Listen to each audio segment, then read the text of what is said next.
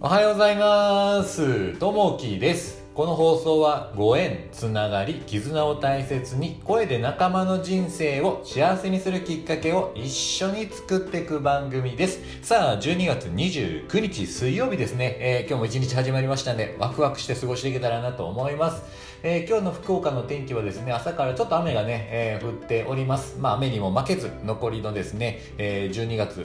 楽しんでいけたらなと思います。えー、早速、まあ、昨日のですね、夜なんですけれども、えー、山田音楽堂のゆかさんのライブ、えー、このスタンド エフエム であったんですけれども、生のライブをですね、いちじかんほどしていらっしゃって、えー、それに参加させていただきました。このゆかさんとはですね、えー、もういちねんぐらい前からですね、えー、このスタンド エフエム でこう、えー出会ってで最初にこの歌のうまさにこうほれ込んでですね、えー、そこからですね今年いっぴから、あのーまあ、歌の練習ボイトレをですね習うようになりましたね。あのーまあ、同じ福岡っていうこともあったので、えー、ぜひこの人から習いたいなと思ってですね、えー、習うことになりました。もともとちょっと歌っていうのもめちゃくちゃ下手でですね、えー、人前で歌うことができなかったんですけど、こうゆかさんきっかけにですね歌うことができた。でやっぱそれだけですねこのゆかさんの魅力っていうのは素晴らしくてですね多くのこう人をね、えー、引き寄せる力を持っていらっしゃって本当にこう歌声が素晴らしくてですねさすがこうプロだなと、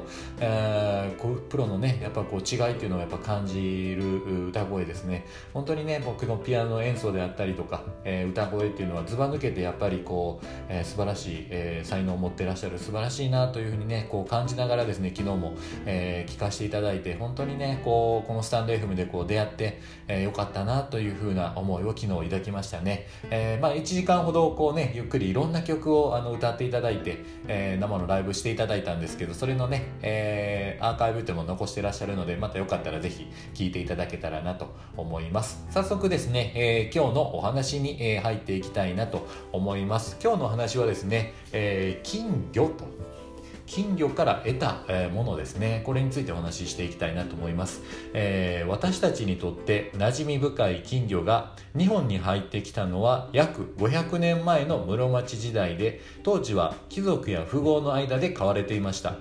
金魚は船の、えー、使用編種でじゅうろくせいき初めに中国から輸入されたと言われています。日本での最初のブームは金魚の養殖が始まった江戸時代で、江戸中期には金魚育て草という本が出版されるほど庶民に広がりました。他にも戦国の世が、えー、収まった時、金魚の輸出が始まった明治時代、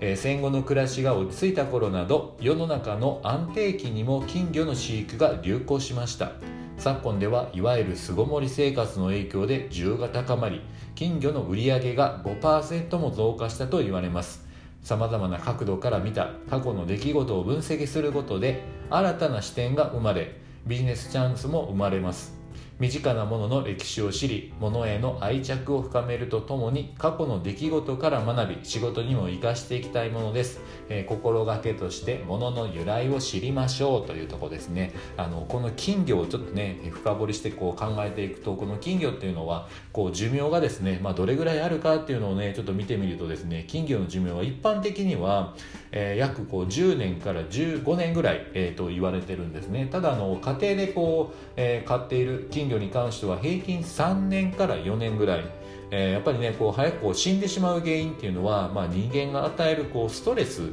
になるみたいですね。でやっぱりこう金魚って言ったらこう夏祭りとかで取ってきて、でそれで家で買ったりとかするんですけど、やっぱりはねあの夏祭りの中で金魚すくいする金魚の気持ちを考えると本当こう金魚にとってはストレスになるかと思います。でやっぱりねこう金魚が死んでしまう原因、ストレスっていうのはこうやっぱりあるなというふうに思います。えー、こう例えば家に持ってきてですね、えー、家の水槽の中で飼っている時に、えー、例えばこうなぜ動かないと水槽をこう叩いたりですね、えー、箸でこう金魚をつついたりとか、えーえー、金魚を死に追いやろうとしているものと同じような形ですね。やっぱりこうね、あのー、金魚にこうストレスを与えない、えー、こうバシバシと椅子を叩いたりとかですね、えー、するようなことをせずに、やっぱりこうね、えー、金魚が居心地のいい場所をこう作ってあげるのが一番こう大事なのかなと思います。これはやっぱ金魚もそうですし、えー、人も、えー、やっぱり生き物も全部そうかなというふうにこうつながってくると思いますね。なのでこうストレスを抱えない、与えないようなことが一番大事かなというふうにあります。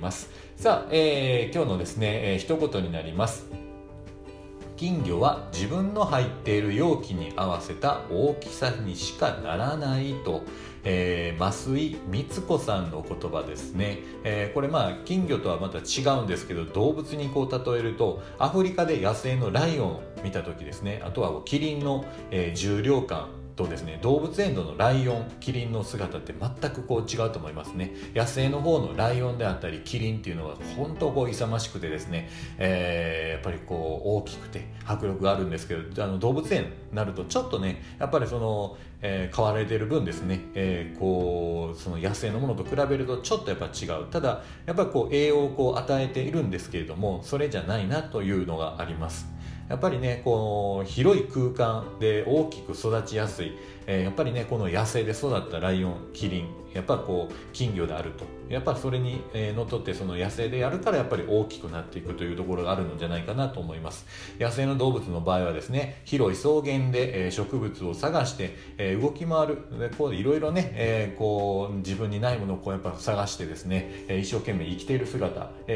えにやっぱりね、強くたくましい体にこう成長するんじゃないかなとと思います。やっぱりね、こう、まあ、人も動物も生き物もですね、えー、やっぱそうなんですけれども、やっぱり自分でですね、いろんなことを体験して経験していってより大きくなっていく、えー、というところがあるので、やっぱりね、えー、今年いちねんこう終わっていきますけど、また来年にかけてまた新しいものにこう取り組んだりとか、えー、さらに大きなものにこう挑戦いったりして、していったりとかですね、することがやっぱりね、えー、こう人生楽しく生きていくコツになるんじゃないかなというふうに思います。さあ、えー、今日も聞いていただきましてありがとうございます。またいいね、えー、コメントあればお待ちしております、えー、今日もあなたにとって最高の一日になりますように。じゃあね、またね、バイバイ。